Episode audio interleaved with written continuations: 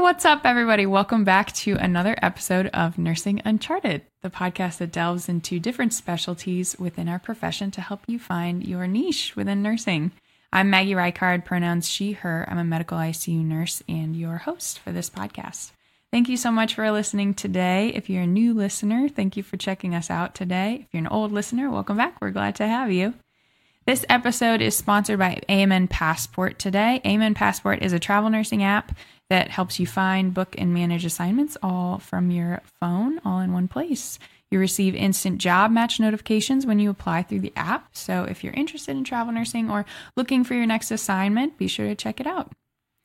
So today we are covering a topic that I've been super excited to um, talk about. I've been interested in as bedside nurses we don't think about this avenue of nursing a lot, and yet the subject is kind of, you know, ever applying, ever present in our work days. It affects so much of what we do, and that is nursing informatics. I'm sitting down with Michelle Hamland today. She is a doctoral prepared nurse with years of clinical experience and informatics experience. She's very passionate about changing the relationship between nurse clinicians and technology and translating clinicians' needs um, to hospital executives and IT, just pulling everybody together to implement innovative technology solutions to problems within healthcare systems.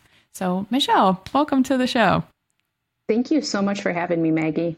Yeah, yeah, I'm I'm really looking forward to hearing more about this. You know, I uh, I don't know if every BSN curriculum has a nursing informatics um, course, but mine did, and you know, I feel like it probably scratched the surface of what nursing informatics was. And I remember a lot of like telehealth, and I'm sure that is, you know, probably one aspect of it, but I feel like it didn't really, you know, it, didn't, it didn't, it missed the mark, I think, on how like nursing informatics is really implemented in, in patient hospital systems.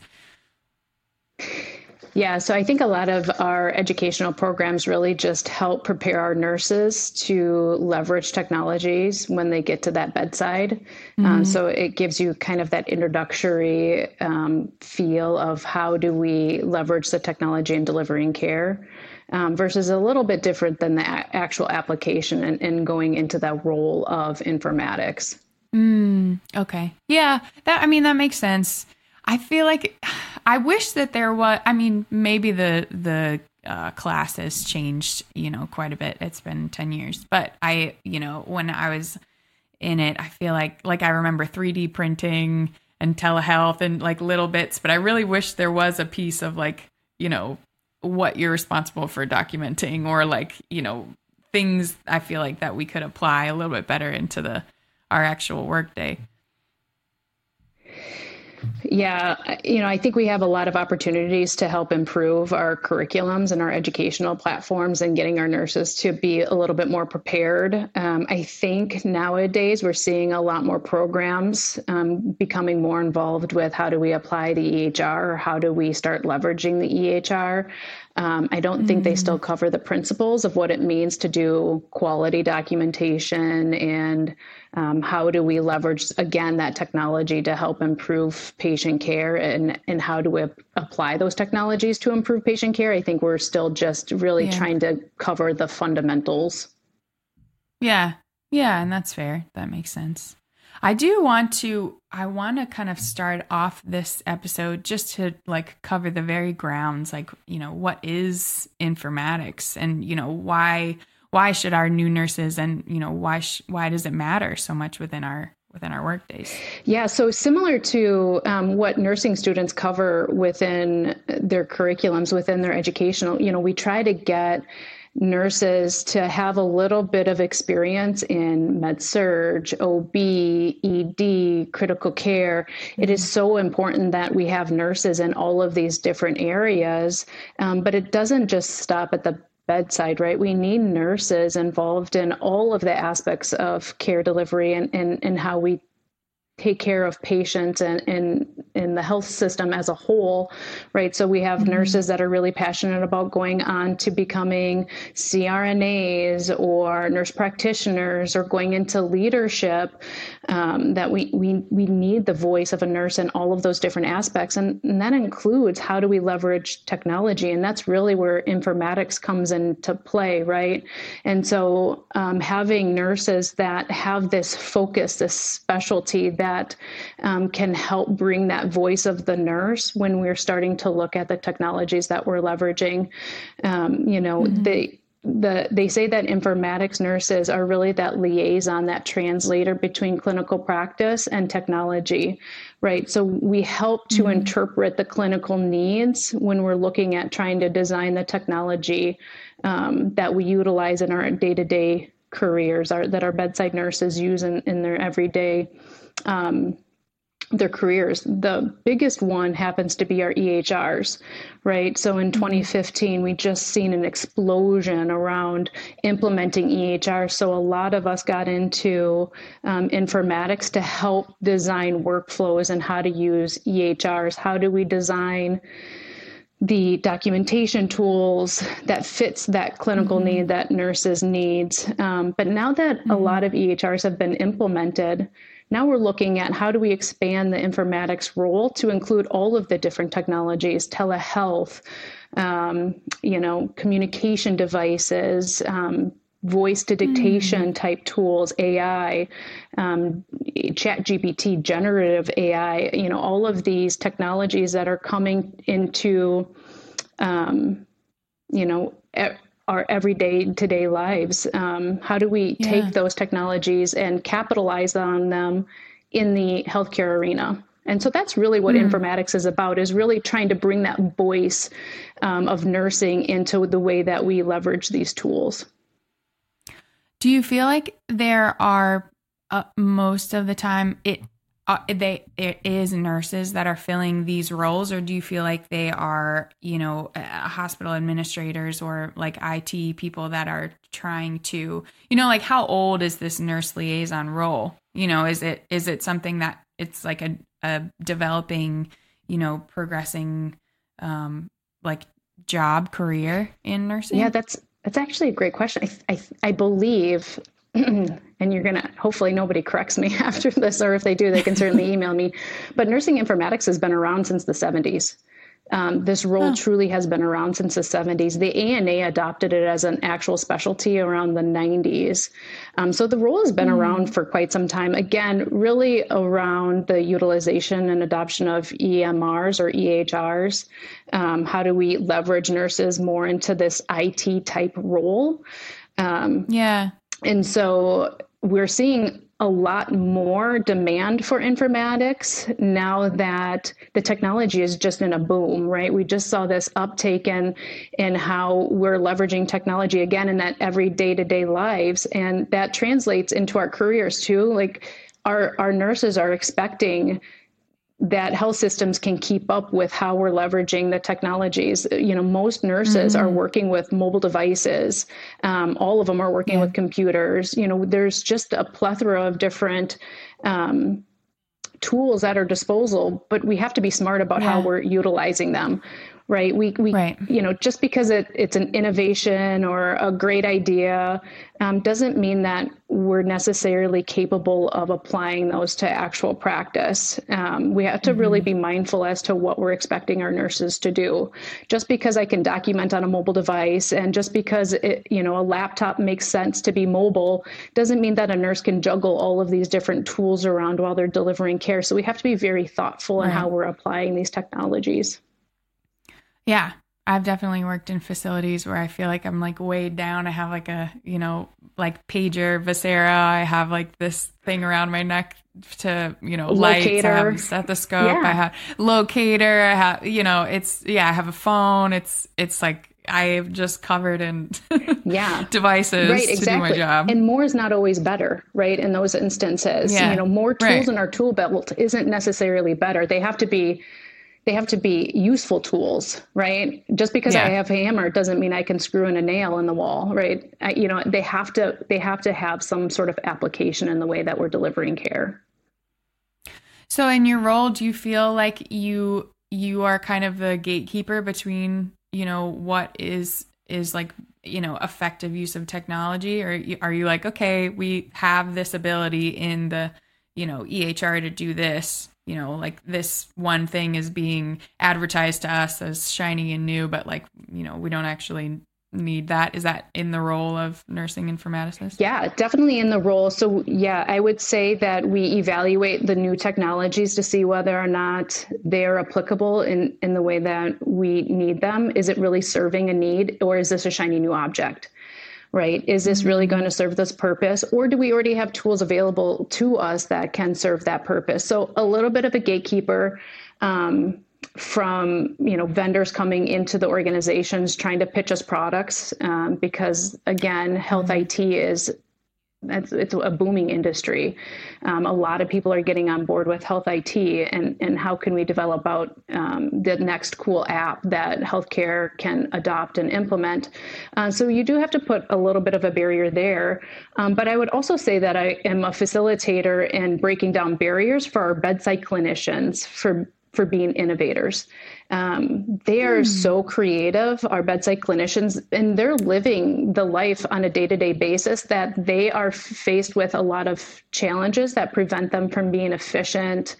Um, being yeah. productive that if they have ideas mm-hmm. in how to improve things i want to help break down those barriers to figure out how to implement those changes and so it, it kind yeah. of goes both ways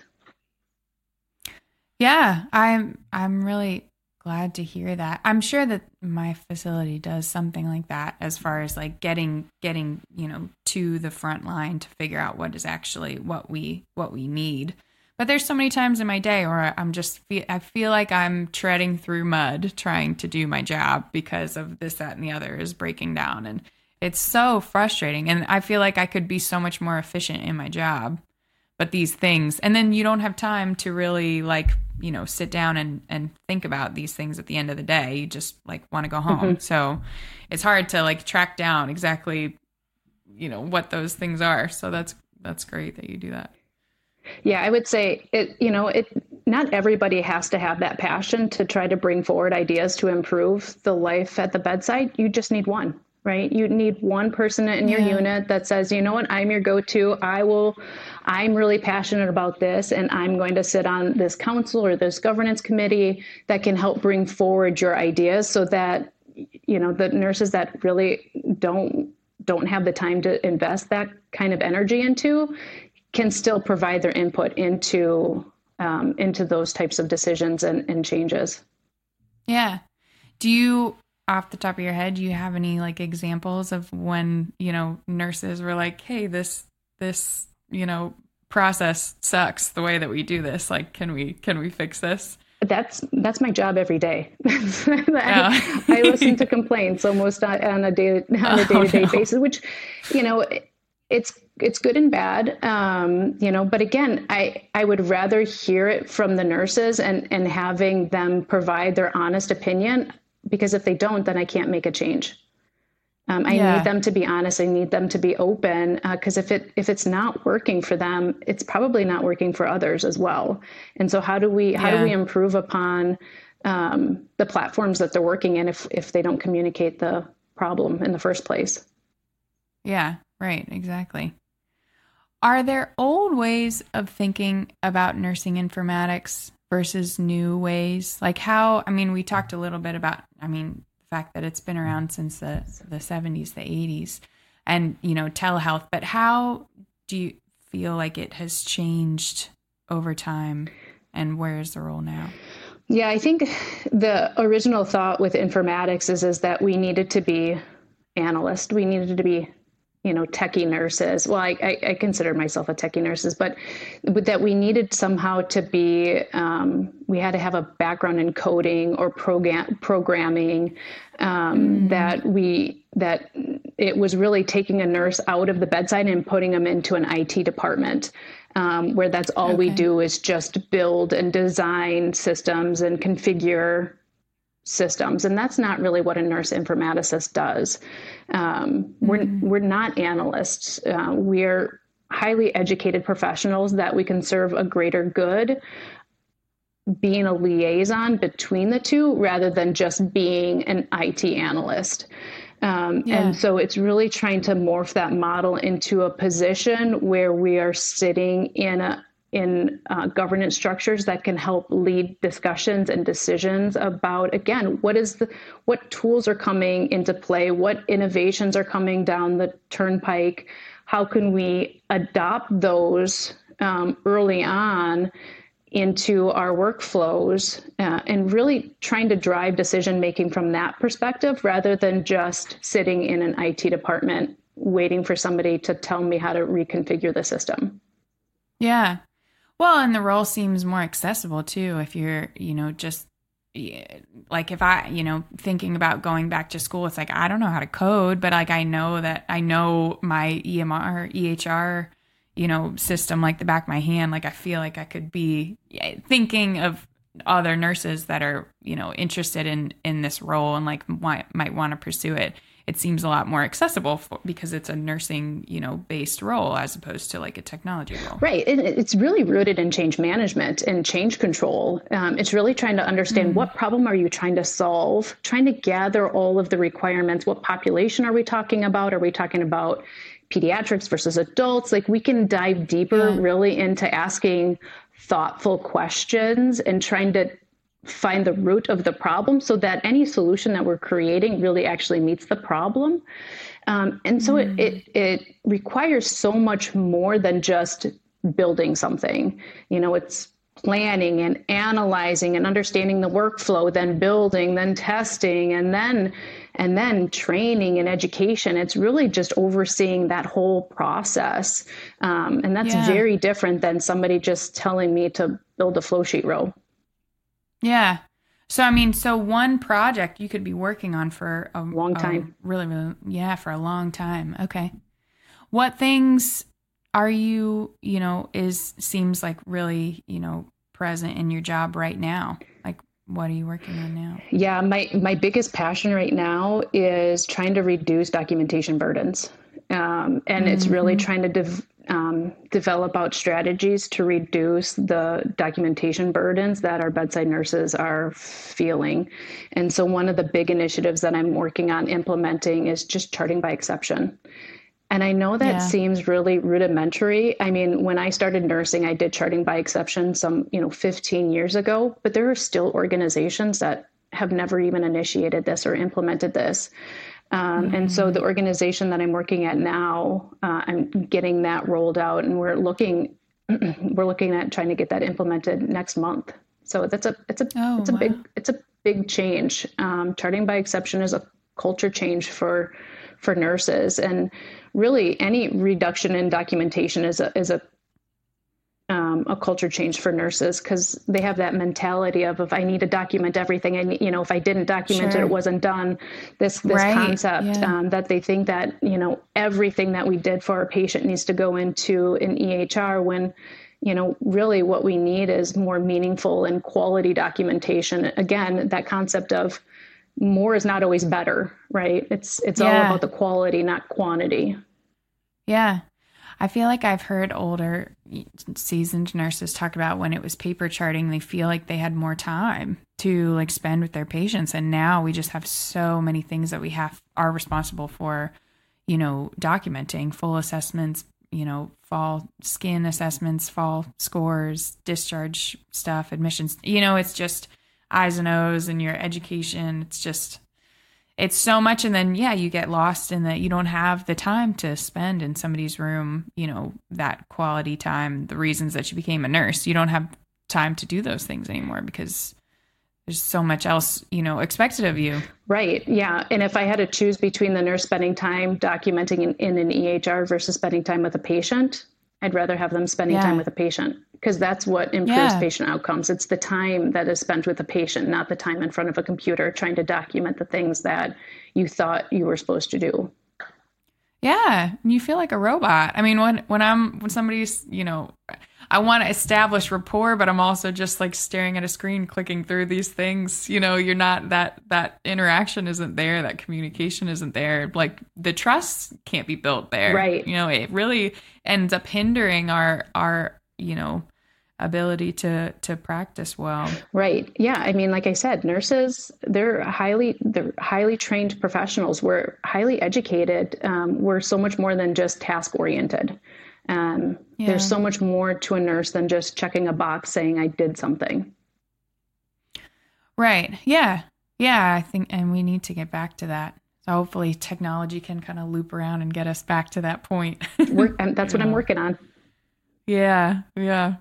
Is there, do you think in the culture shift of when nurses are afraid to chart by exception, is there a fear of litigation there when you aren't, when you aren't charting everything? Like, or, you know, I mean, charting by exception must protect you in that way. You know, that must be like a common misconception there. Yeah. Um, again, you know, more is not always better, right? Um, so there is the, always that fear that nurses have this this this concept that they're that they have to document all of this in fear of litigation. Uh, in those instances, again, for this project that I'm working on for charting by exception, we have policies and procedures in place that really back the nurses up for being able to do this type of documentation. We have to outline that says, mm-hmm. "Hey, this is these are all of the normal limits, or these are all of the normals that um, we specify for each of these assessments." Um, that mm-hmm. if the mm-hmm. nurse documents WNL or WDL, depending on which way your organization goes. Um, that means that this patient does abide by all of this criteria within each, within each of these assessments. So, you know, mm-hmm. organizationally, eh, from a policy and procedures perspective, that's how we support our nurses from litigation. Yeah, yeah. And I feel like it's also, I mean, I think for the most part, I feel like I chart against exception, but there's also just once you get into a groove of doing it a certain way, then, you know, that's just how you do things. And it's like, I don't know why I have to chart that the urine is clear and yellow. I I you know know that it is. I don't know why I do that. I just like I I just do it. You know, but then I'm teaching other nurses to kind of do it the same way. And well, so. and and so in that example, what happens if I took over your patient and I just documented that it was clear and not yellow? What risks did I just put myself in by trying to force everybody to document all of the possible normals on this potential patient's um, need. Mm. And so mm. just because I didn't document that it was yellow, does that mean that the urine wasn't yellow? I mean, so when I look at the risks yeah. and the litigations, they're there for both ways, um, whether or not right. you're documenting all of the normals or not. Yeah. Except for with yeah. charting by exception, we mitigate some of those risks because we as an organization are defining what those normals are for you. Sure. Yeah. Yeah. That makes a lot of sense. What are some other examples of, you know, inefficient burden processes, some of this like excess fat in in, you know, our EHRs that you've seen? Within our EHRs? Or I guess, you know, so one thing that I, that I think about a lot is care plans. Oh yeah. I hate care plans. I because I don't understand them. I I like I think that it's a good guideline to for new nurses to kind of tell you like, you know, okay, somebody's at risk for falls. These are all the things that, you know, you can do to prevent somebody, you know, with falls. But but nobody looks at them. No one looks at them no like and it takes up an entire note and it just makes me feel like nobody wants to look at nurse notes because they're just full of of you know this excess stuff that nobody looks at. But so like when i when i write a note i want it, it to be important and you know I, I want it to be respected. And it just i feel like it becomes this long drawn out thing of like you know somebody has like fall socks on their feet. I just that care plans was one that I that I thought of as this like excess fat that I kind of I wish I think that it is an important thing to have and I wish that it was structured a different way, but I don't know I don't know how. Yeah, I mean, I think what you're highlighting is any inefficiencies that we have in the system, right? In any EHRs. Mm-hmm. And so what is truly the intent of a care plan?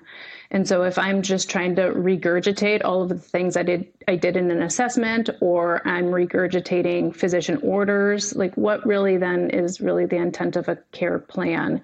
And so having yeah. having a strategy around how do we develop care plans that makes things a little bit more automated for our nurses. So if I actually mm-hmm. documented mm-hmm. that the patient was a fall risk, can it automatically generate a care plan, a fall risk care plan or something within there that indicates okay what sort of interventions are we doing specific to that patient's risk level rather than me having to go in and manually document that um, sure. and then in some cases you know in, in ehrs it's a, it's a very different tool that nurses are, are used to working and so you have a care plan mm-hmm. here and then flow sheets over here that they're really not well integrated and so how do you pull all of yeah. those pieces together so it's more um, within a nurse's workflow in how they're doing the work. So I would say care plans, patient education, documentation, just mm-hmm. in general, needs to be a little bit more automated and more efficient in how we're capturing that information.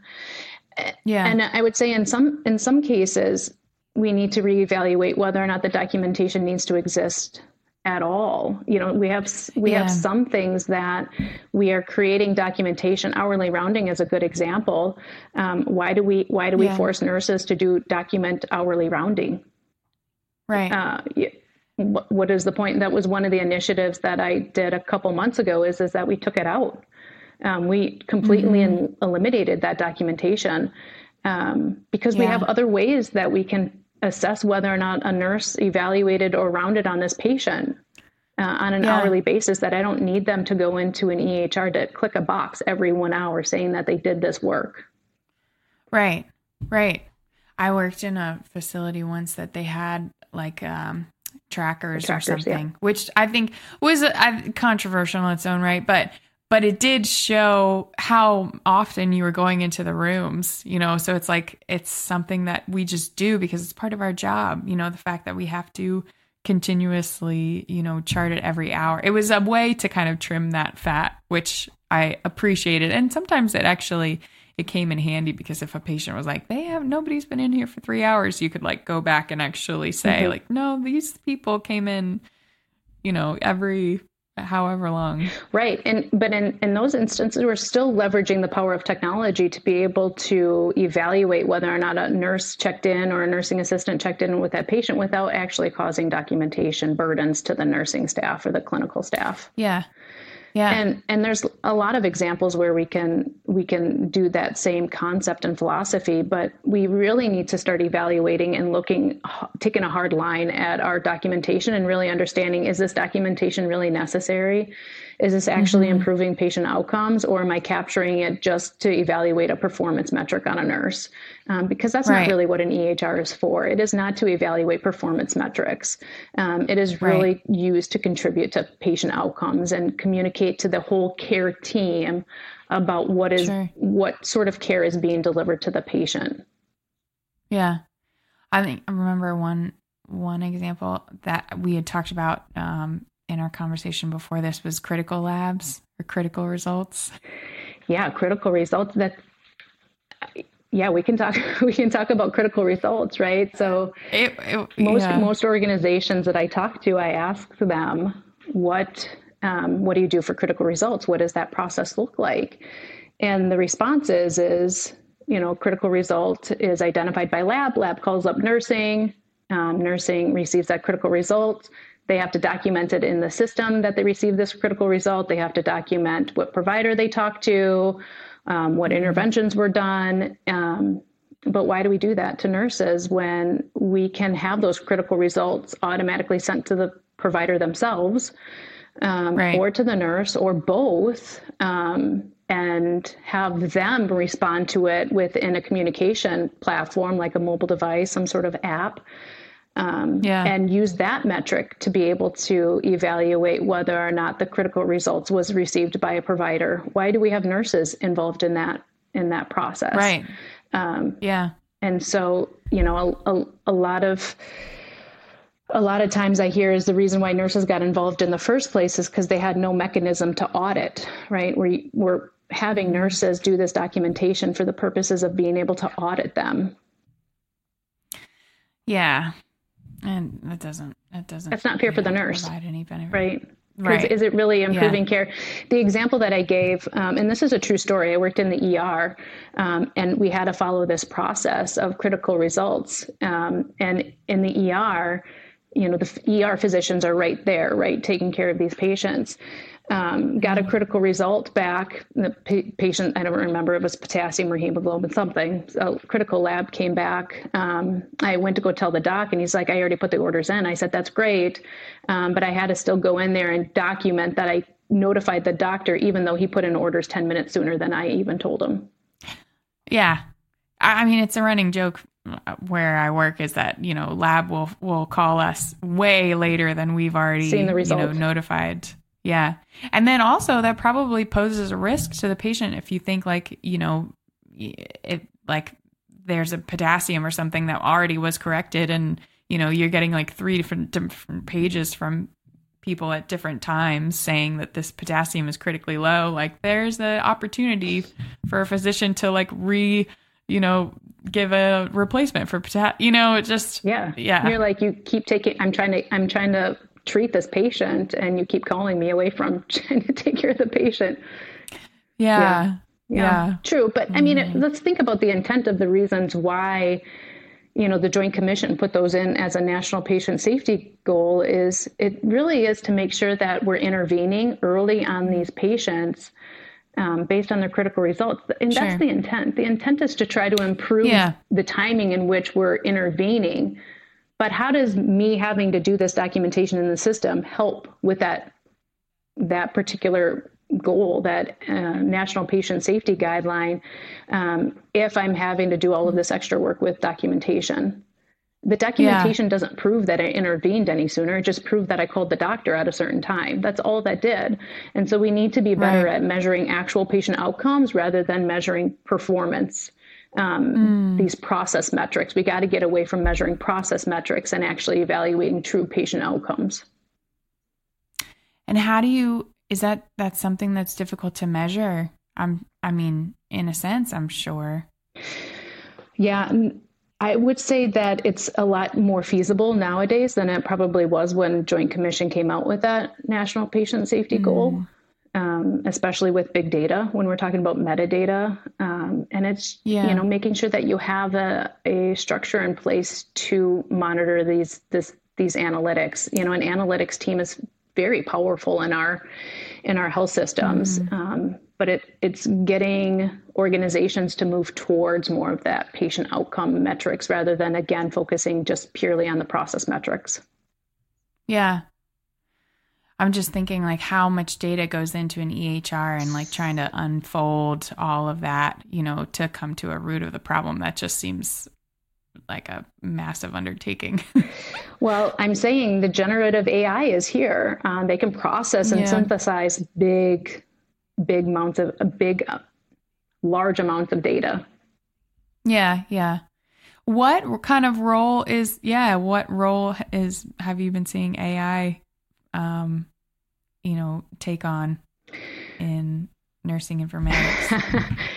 so, uh, you know, I, I think we're just beginning to see um, organizations starting mm-hmm. to figure out what to do with this, um, which is yeah. good because I, you know, I would always say that health organizations tend to be 10 years behind technology.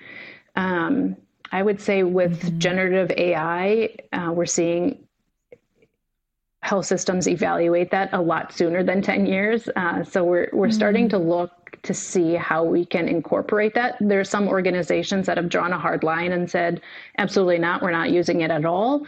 Um, because mm-hmm. of the you know data privacy risks and concerns, um, but we do see some organizations being a little bit more open about how we can leverage such technologies because uh, the truth is mm-hmm. is our mm-hmm. patients are going to be using it um, there's no way to get around it so how can we make sure that yeah. we're better informed and use it to our advantage um, so yeah in doing a little bit of preliminary research, I see a lot more generative AI being used actually in nursing schools Um, nursing students are picking up on it a lot earlier than health systems are, where um, for better or worse, it sounds like yeah. students are trying to use it to draft up reports and papers, maybe yeah, care plans. I mean, maybe we can use it to help yeah. fix some of our care plans. poor souls. Mm-hmm. Um, but from a health system perspective, we we have a lot of work to do to make sure that we can maintain um, the privacy risks that are associated to it, um, and and trying to put a little bit more structure around how to move forward with that. So I, am not seeing a lot of organizations pick up pick it up right now. Um, but I would, mm. I really want to make sure that nurses are at the forefront of this and that we're not laggers behind physicians. That we we should be mm. at the table trying to understand uh, how much it can help nursing. Um, at the same yeah. time, we're evaluating the ability for it to help physicians. Hmm. Yeah yeah, it'll be really interesting to see what we what we can do it, with it, you know, in 10 years. I feel like it's kind of used you know, very superficially I've seen, you know, in in aspects, but you know, yeah, it's it's amazing to think about what it's going to be used for. What can bedside nurses do to help create effective technology that works for them? And in, you know, just normal days, how do we get to people like you or you know nursing informaticists people that are making change you know if there's processes that are that are just dragging them down what are some steps that we can take to kind of better our workplaces in that way so i would say that you first have to learn to see whether or not you have those types of roles at your organization um, i think that's the mm. biggest step to take is what resources do you already have available to your organization. Maybe you already have a team. Um, a lot of mm-hmm. academic, like large academic centers, large facilities typically have an informatics team. The smaller sites, smaller hospitals, standalone clinics probably don't have those types of resources afforded to them. Mm-hmm. So just figure out what what you have um, and get to know them. Figure out how do you um, request changes or how do you bring forward those ideas? And if that process doesn't exist, figure out how to stand one up. Um, try to yeah. do a grassroots effort. Try to get a unit-based council going. Try to get something going. Um, because truthfully, you know, I haven't mm-hmm. I haven't touched a patient in over eight years. Uh, I could not even tell you what it's like to work at the bedside. Um, I can't make informed decisions without talking to a bedside nurse. Uh, they they're so pivotal in trying to understand the struggles that they're going through that we need their mm-hmm. voices involved. Um, you know, a lot of organizations are going with a shared governance type approach. Um, yeah. That's not unique to just scope of practice and unit based education plans. It, it's true for informatics too, that you need a unit based council or some sort of governance structure to help bring that voice to the nurse um, mm-hmm. in the way that these technologies are, are influencing us. Sure. And you know, with the new generation coming in, the Gen Zers, there's going to be a high level of expectation of what we're utilizing at the bedside. You know, for our mm-hmm. more seasoned nurses, you know, mm-hmm. they adopt a little bit slower to the technology, which is it's it's yeah. okay. Um, but we're dealing with three different generations right now in our health systems. You know, we have our, our more seasoned nurses that are a little bit more laggard. I wouldn't say all of them. Mm-hmm. I, I know some great seasoned nurses that love technology as well, but um, so mm-hmm. we we're trying to trying to support all three generations of nurses. Um, yeah, and the Gen Zers that are coming in, they're they're going to be powerful in trying to make changes um, within our within our organization organizations. Yeah. Well, I feel like those older seasoned nurses, they went through changing from paper to EHR. You know, you know I feel like they are a great resource when you're dealing with downtime drills. I'm sure they are. I don't know what to do. Actually, I I heard I think my husband was talking about how our like the millennial generation is actually going to be very helpful when it comes to troubleshooting technology more so than Gen Z because we had to go through like you know like we learned how to code or just like learned how to troubleshoot things versus it's kind of like you know automated cars are going to go away at some you know and now it's going to be you know, or not automated car but like what am i trying to say nobody knows how drive to drive a stick shift mm-hmm. now yeah right and so, but the people that, you know, went through that transition, they have that kind of background knowledge and they may know a little bit better how cars work because they know how to do that versus, you know, me that doesn't know how to drive it a, a manual. But in the same, I think it might work with technology in the same way and that we have like had to grow up with the booming of technology. And so I don't know, it'll be it'll be interesting how everybody fares with like you know new developments. Yeah and well and we had to be a little bit scrappy right? If something was not working right we had to try and fix it ourselves you know? If you had a yeah.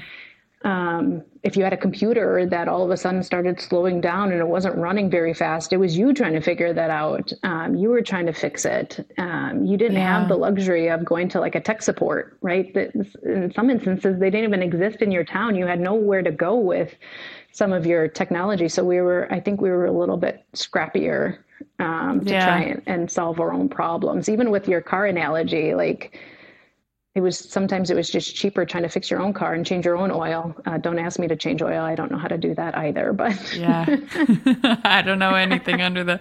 I don't know how to drive a stick, so I, give it to the mechanic. And they, I'm software, not hardware. No.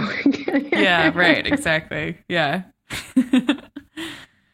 I want to talk a little bit about, you know, the pathway to becoming a nurse informaticist for people that are interested in in this pathway. So what is what does that advanced education look like?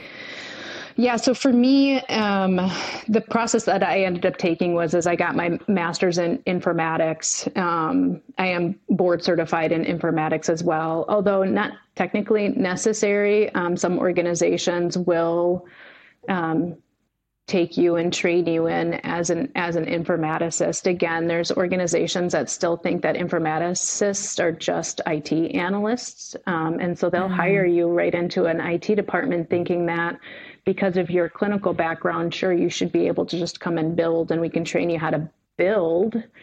Um, but again, mm-hmm. that's not really what the true intent of an informaticist is. And so I would say if you're interested in getting into informatics, really consider getting your master's in informatics because uh, mm-hmm. it really mm. does provide you with a framework and structure. Uh, there yeah. are some health systems that that is a minimum requirement that you do have a master's degree in informatics. Uh, so it'll it'll vary a little bit depending on where you want to go um, and and where you want to land. If you want to stay within a health system, chances are you probably are going to need an informatics degree, um, your master's sure. in informatics. Um, but there are certainly nurses that go out into the private industry. They go into the tech world, right? So they're they can work with private corporations um, that mm-hmm. get into healthcare technologies where they thrive on nursing experience. They want your nursing experience. And they're not hiring mm. you to be an analyst, they're not hiring you to build their systems or to build their app or whatever tool that they, they have they're hiring you to help you with that change management. How do we get nurses to adopt? How do we build this and integrate those into the workflow? Or in some instances, how do we expand upon the tools that they're creating? How do we look to make it better mm. so they want nurses' yeah. experience? Um, I would say in that in that regard, if you're going into that private industry, um, just your experience matters. Yeah, that would be a really hard you know, I mean, because if it's private, it's not part of a hospital system, then you lose that, you know, you're obviously I mean, maybe you can be a nurse at the same time, but it doesn't, you know, it's, I feel like that's not super plausible. And so it's probably hard for those private industry, you know, to get real, real time, you know, finger on the pulse, like knowledge of what's going on and what the nurses need. Because once you're out of the bedside and you're being an informaticist, it's hard to, yeah, hard to go back. Yeah. Yeah, I would say that would be one of the challenges. I mean, there's pros and cons to both. Um, yeah. And it's just about trying to figure out what you're, you know, what it is that you're you're trying to accomplish in your career professionally. Yeah. Right. Absolutely. Well, this was super informative. thank you so much for coming oh, on. I think Thank you for having me. I love I love my job. I love informatics. Yeah. I love talking about it and I love mentoring new nurses and anytime I can expand the knowledge of what it means to be an informaticist and get organizations to really appreciate mm-hmm. what we can do to make the make it better for our bedside nurses. How do we make it better? Uh, again, yeah. how do we improve that relationship between nurses and the technology that they use? Yeah, you truly an unsung hero that's trimming the fat in our organizations. We all very much appreciate somebody on the inside. yes, again, we, we need nurses in all different realms, and it, this just happens to be my passion. That brings us to the end of the show. Thanks for tuning in to Nursing Uncharted. To learn more about today's episode, make sure to explore the show notes at americanmobile.com slash nursinguncharted. And don't forget to subscribe so you never miss a guest. If you're a nurse interested in traveling, visit AmericanMobile.com to explore the largest database of travel nursing jobs in the industry and the amazing benefits that American Mobile has to offer. Also, a special thanks to producer Jonathan Carey, assistant producers Katie Schraubin and Sam McKay, and Aiden Dykes for the music and editing. Until next time, take care of yourself.